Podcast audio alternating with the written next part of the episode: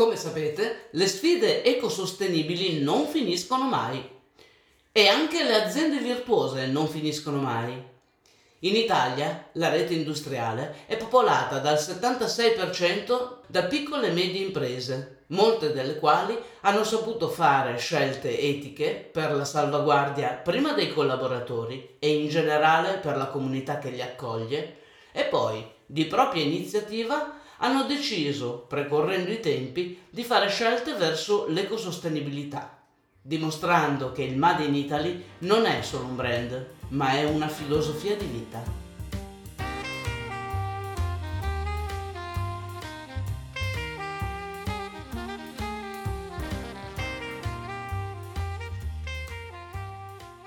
Parliamo di moda perché il tessile è uno dei settori che hanno un impatto ambientale e un consumo delle risorse veramente pesante per l'ambiente. Ma come dico spesso, capiamo chi fa cosa nella filiera. E oggi scopriamo, con l'aiuto di Alberto Rossi, la società Blue Jeans Lavanderie Industriali, una realtà localizzata a una manciata di chilometri dalla magnifica laguna di Venezia. Buongiorno Alberto, raccontaci di te e della storia di Blue Jeans e come siete cresciuti mantenendo un totale rispetto per l'ambiente e da sempre un rispetto etico per le persone.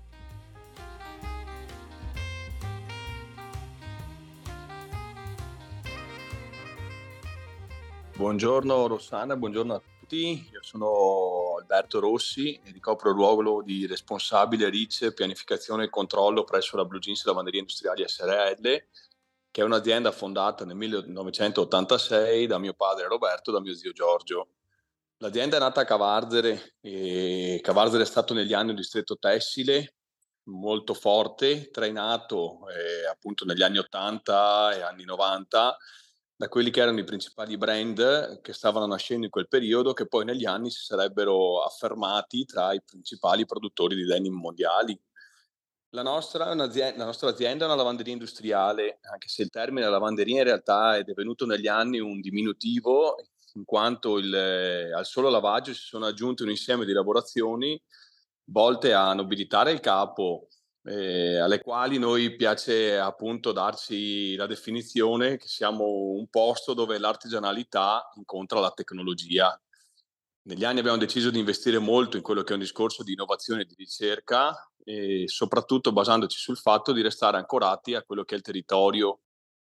Ma restare ancorati al territorio non è stata cosa facile. Io mi ricordo bene in quegli anni il fuggi-fuggi delle aziende produttive alla ricerca del Colorado, ovvero di uno stato dove produrre con un terzo del prezzo della manodopera.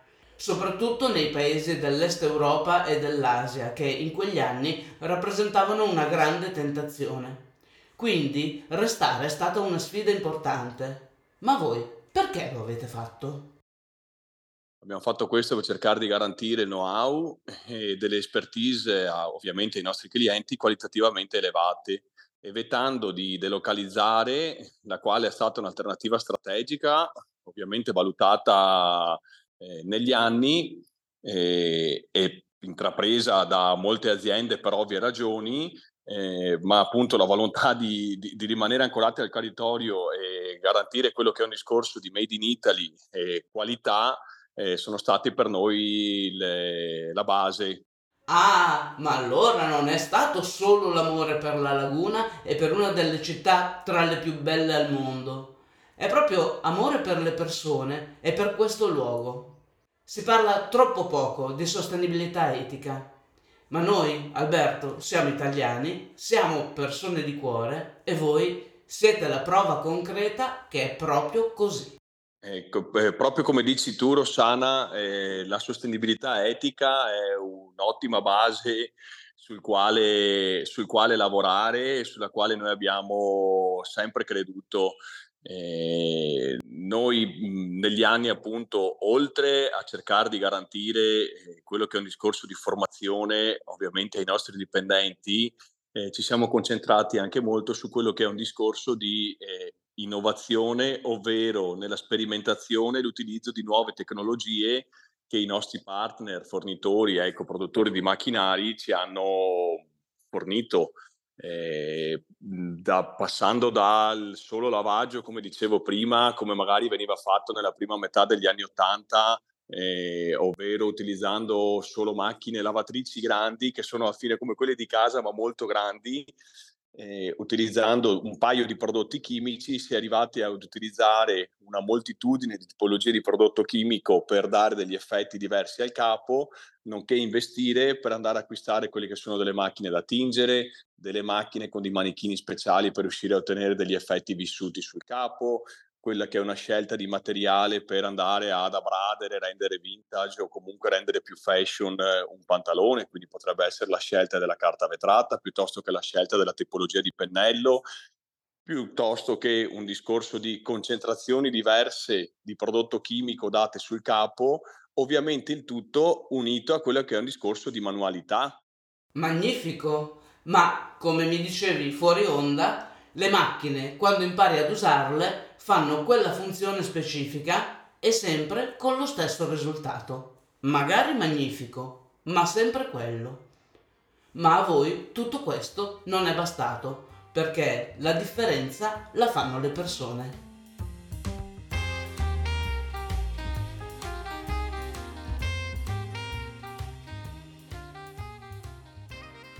Negli anni siamo arrivati a contare oltre 100 dipendenti, attualmente siamo invece una quarantina. Tutto ciò che è stato fatto si deve ovviamente alla lungimiranza e dedizione di mio padre e di mio zio, tenendo conto però che è grazie al personale che siamo riusciti ad innovare a creare nuove immagini e tecniche per la nobilitazione del jeans. Sicuramente buona parte del successo è dovuto a loro e anche alla formazione continua che cerchiamo di sostenere in azienda. Per dirti, Rossana, un, un, motivo di orgoglio nostro è stato quello sicuramente di essere riusciti a portare alla pensione tre dipendenti proprio negli ultimi due anni, con i quali si era addirittura partiti già nell'86. Non può essere che altro un orgoglio e una soddisfazione dal punto di vista imprenditoriale vedere che c'è chi ha creduto in noi da subito e viceversa e ci ha consentito di ottenere i risultati di cui stiamo parlando oggi. E naturalmente avete messo in campo impegno e investimenti, molti investimenti per un'azienda di piccole dimensioni. E in tutto questo mi dicevi che avete avuto delle certificazioni importanti, perseguite di vostra iniziativa e che hanno portato a una rivoluzione importante anche nei consumi di acqua, corrente e prodotti chimici.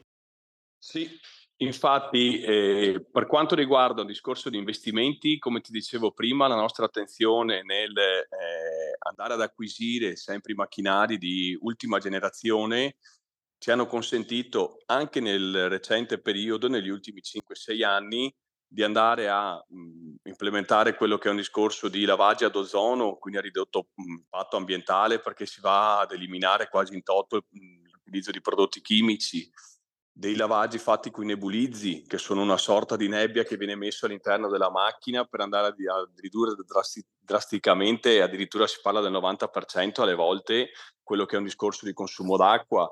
Abbiamo eh, acquistato, ormai sono dieci anni, dei macchinari a laser che consentono di replicare molti dei trattamenti che vengono effettuati o manualmente o comunque eh, eh, trattamenti effettuati con l'utilizzo di prodotti chimici, quindi ridendo, riducendo a loro volta. Oltre a questo, che è un discorso magari più legato al processo, c'è anche tutto un discorso, come dicevi tu, inerente alle certificazioni. Noi abbiamo deciso negli anni di certificarsi in ordine ISO 9001 e si parla ormai di 20 anni, che è la certificazione appunto per il sistema gestione della qualità. L'ISO 14001 e si parla di 10 anni che abbiamo ottenuto questa certificazione che ehm, riguarda la gestione della qualità della tutela ambientale ed infine, che è la più recente, anche se in realtà sono già cinque anni, abbiamo abbracciato il protocollo RTX del laboratorio Ritex, che praticamente attesta che tutte le lavorazioni che vengono effettuate in Blue Jeans sono compliance con il protocollo ZDHC. Aspetta Alberto, spiegaci bene questa certificazione ZDHC, perché noi, sai, che non siamo del mestiere, ci viene difficile capire di cosa si tratta. Allora, il protocollo ZDHC è in sostanza un, un protocollo adottato da diversi brand, ma non solo, da diversi stakeholder il, tutto il settore dell'abbigliamento. Questo si dà l'obiettivo negli anni di andare a ridurre gradualmente quello che è l'impatto ambientale. Come si fa questa cosa? La si fa andando a tracciare ogni singolo prodotto chimico in ingresso, a identificarne lotto e a verificare se lo stesso è ehm, in linea con i principi appunto adottati da questo protocollo, il quale gradualmente di anno in anno va a fissare dei limiti sempre più stringenti. Quindi si dà la possibilità alle aziende di lavorare in modo ehm, snello, intendiamoci, senza fissare dei paletti raggiungibili, per ottenere dei risultati graduali e costanti. Eh, noi grazie a questo utilizzo, all'utilizzo del vero del protocollo e non solo, nel senso che è anche unito ovviamente a tutto il discorso dei processi che si, si diceva prima dei macchinari, siamo andati a ridurre sensibilmente quello che è un discorso di consumi. Io parlo che abbiamo ridotto per dare così dei dati, ecco, del 25% il consumo d'acqua per singolo capo, del 20% il consumo energetico per singolo capo, rispetto, parlo ovviamente agli anni precedenti in cui magari queste tipologie di trattamenti non c'erano. Abbiamo ridotto lo smaltimento dei rifiuti, quindi proprio la produzione dei rifiuti che escono dalle lavorazioni, addirittura di un 40% se commisurato al singolo capo. Quindi si parla di risultati tangibili e oggettivi che sono facilmente dimostrabili se qualcuno viene qua e non solo diciamo di parole che purtroppo sono ancora tanto facili da dire ma dopo non vengono dimostrate dai fatti. Dai, però questa cosa è fantastica perché avete fatto una serie di scelte quando non eravate affatto costretti a farle, anzi direi che vent'anni fa, ma anche solo dieci anni fa, di sostenibilità eh, se ne parlava ben poco. Però le vostre scelte hanno creato i presupposti per una tracciabilità su ogni vostro singolo capo. Questo sicuramente, diciamo che è un po' trasferire quello che è il discorso a cui siamo abituati nel settore food, trasferirlo anche sul settore tessile, abbigliamento, quindi andare nello specifico a vedere chi fa cosa e quello che sta facendo, come lo sta facendo e al giorno d'oggi ci sono anche gli strumenti per riuscire a fare questo. Grazie al protocollo di qui sopra, noi siamo riusciti ad arrivare a, ad avere ecco, un chemical inventory, ovvero tutti i prodotti ci- chimici che stiamo utilizzando all'interno dell'azienda, eh, certificato al 60%. Eh, questi prodotti quindi riducono moltissimo quello che è un discorso di impatto ambientale. Oltre a questo, noi eh, riusciamo a tracciare ogni singolo capo da noi processato. Cosa intendo? Intendo che per ogni pantalone processato all'interno della nostra azienda riusciamo a risalire a che tipologia di prodotto, a quanto prodotto è stato utilizzato e anche il lotto del prodotto stesso. Di conseguenza, se per caso dovesse esserci qualsiasi tipologia di contestazione o problematica al capo, si riesce a risalire proprio a tutta la storia del trattamento in modo totalmente trasparente. Bene, bene Alberto. Quindi quel brand che cerca un fornitore allineato con determinate norme sa dove trovarvi. Ma adesso senti, usciamo da questi tecnicismi che voglio farti delle domande un po' più personali. Allora, secondo te, non sarebbe logico e opportuno che chi acquista un jeans, al di là del prezzo e del brand, possa trovare un'identificazione su ogni singolo capo che trova esposto in un negozio o comunque in commercio. Io la reputo una cosa che sarà fondamentale nel prossimo periodo. So che la comunità europea si, sta già esprimendo in questo senso, però ritengo che sia la base per il futuro riuscire a capire ogni singolo pantalone, pantalone, io parlo di pantaloni, ma si può parlare di t-shirt, di capo di abbigliamento, diciamo in genere, eh, riuscire a capire dove è stato fatto, con che tipologia di prodotti e da chi è stato fatto. Ecco, eh, la, il, mio, il, mio, personale parere è che già acquistare un capo fatto nello stesso posto in cui si vive, per intenderci, sarebbe un, un ottimo punto di partenza. Questo cosa intendo? Intendo che magari già acquistare un Made in Italy, essendo noi italiani, potrebbe essere una buona base, però mi rendo conto allo stesso tempo che devono intervenire in questo, in questo caso le istituzioni. Cosa intendo? Intendo che deve, si deve fare formazione sia lato aziendale, nel senso che certo le aziende dovranno essere portate eh, magari con degli incentivi a effettuare alcune scelte come quelle che sono state fatte da noi, ma oltre a questo anche il consumatore finale dovrebbe avere la possibilità di avere conoscenza totale eh, di cosa e come o comunque di che scelta sta facendo nel momento in cui va ad acquistare un capo di abbigliamento.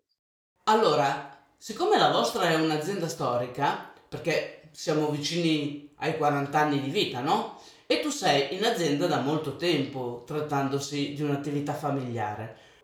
Ecco, volevo proprio avere la tua idea di imprenditore su questo tema. Che cosa ti manca? Che cosa avresti voluto vedere arrivare dal mercato che non è arrivato?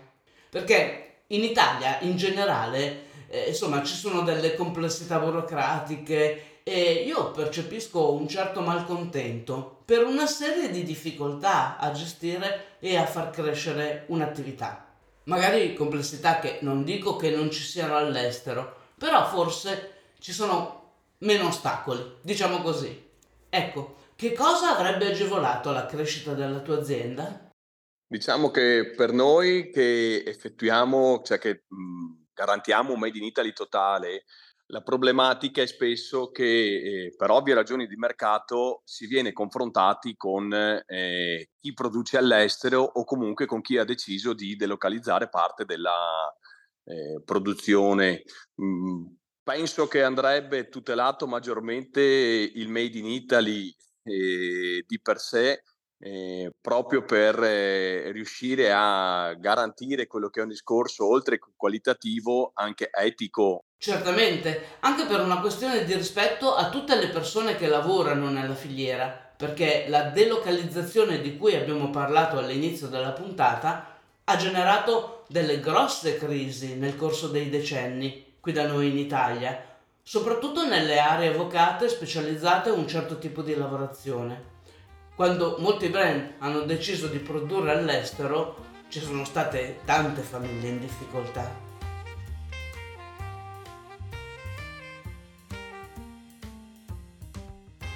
Sì, sì, confermo infatti Rossana quanto stai dicendo che purtroppo negli anni si è andata a vedere una sorta di fuggi-fuggi ecco, per un discorso ovviamente economico però io non me la sento di accusare nessuno, nel senso che eh, ovviamente chi fa business dopo lo fa per ottenere determinati margini, eh, quindi torno a dirti che probabilmente dovrebbe esserci stato magari nel passato o comunque dovrà esserci quello che è anche un supporto molto concreto da parte delle istituzioni. Senti, ma tu che hai 36 anni e sei al centro della vita lavorativa, come lo vedi il futuro? No, eh, io per caratteristica sono ottimista, ecco, cerco di avere sempre un approccio positi- positivo. Tutto quello che ci siamo detti prima, mh, ovvero gli investimenti fatti in macchinari, fatti in risorse, eh, la decisione di certificarsi, anche se non spinti per forza da qualche brand specifico, io le vedo più come delle opportunità che degli obblighi dovuti al tempo e alle necessità vedendole come opportunità, cosa succede? Che mixando tutti questi fattori uno riesce ad ottenere anche delle immagini che magari prima non riuscivi ad ottenere, eh, quindi non vedo una mera sostituzione di ciò che veniva fatto con quello che viene fatto adesso, bensì riconosco una evoluzione che di certo non può fermarsi adesso. Ecco, io mi auguro che si andrà ad utilizzare sempre meno quello che è un discorso di prodotti chimici o se si andranno ad utilizzare riuscire ad ottenere magari un 100% del chemical inventory certificato e se devo dirti la verità spero anche che questa sia una cosa che si riesce a fare eh, non nel brevissimo ma nel breve medio periodo. Grazie Alberto per questa bellissima storia di imprenditoria italiana, fatta di coraggio, di unione e di sfide costanti, non sempre remunerative, magari non nell'immediato, ma che è una nuova interpretazione del Made in Italy. Una storia di persone determinate che ci auguriamo molti altri imprenditori vogliano perseguire. Senti, e se ci sono persone interessate a conoscervi, dove vi trovano? Allora, noi siamo presenti sul web, ovviamente, ecco, al sito www.bluejeanslavanderie.com e oltre al web siamo presenti anche sui social, ovvero in, su LinkedIn, su Instagram e su Facebook all'indirizzo Blue Jeans Lavanderie.